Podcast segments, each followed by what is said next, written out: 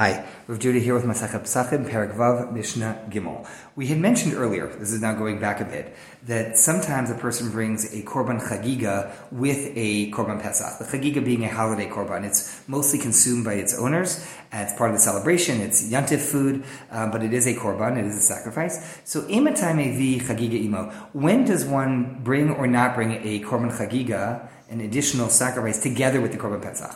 So the Mishnah answers, Bizman shehu b'chol b'tara v'muad. When Korban Pesach is being brought on a weekday, and people are tahor. Most people are religious or are ritually pure. They've not had contact with dead bodies, so they're allowed to eat korbanot.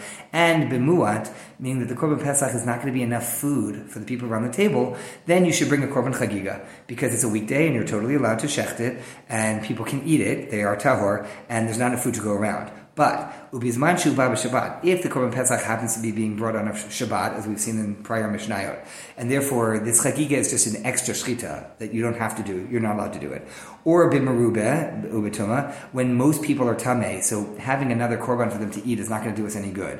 Um, and also merube, if there's a lot of meat, I mean the korban pesach is more than enough for the people at the table, and people are tame, and or people are tame, then you don't bring it. In mevini mochigiga because now it's either Saturday, it's Shabbat, and you can't shecht, or there's enough food anyway for the korban pesach, so you don't need to bring a chagiga, or people are tame and they won't be able to eat the chagiga. So at that point, just drop the chagiga.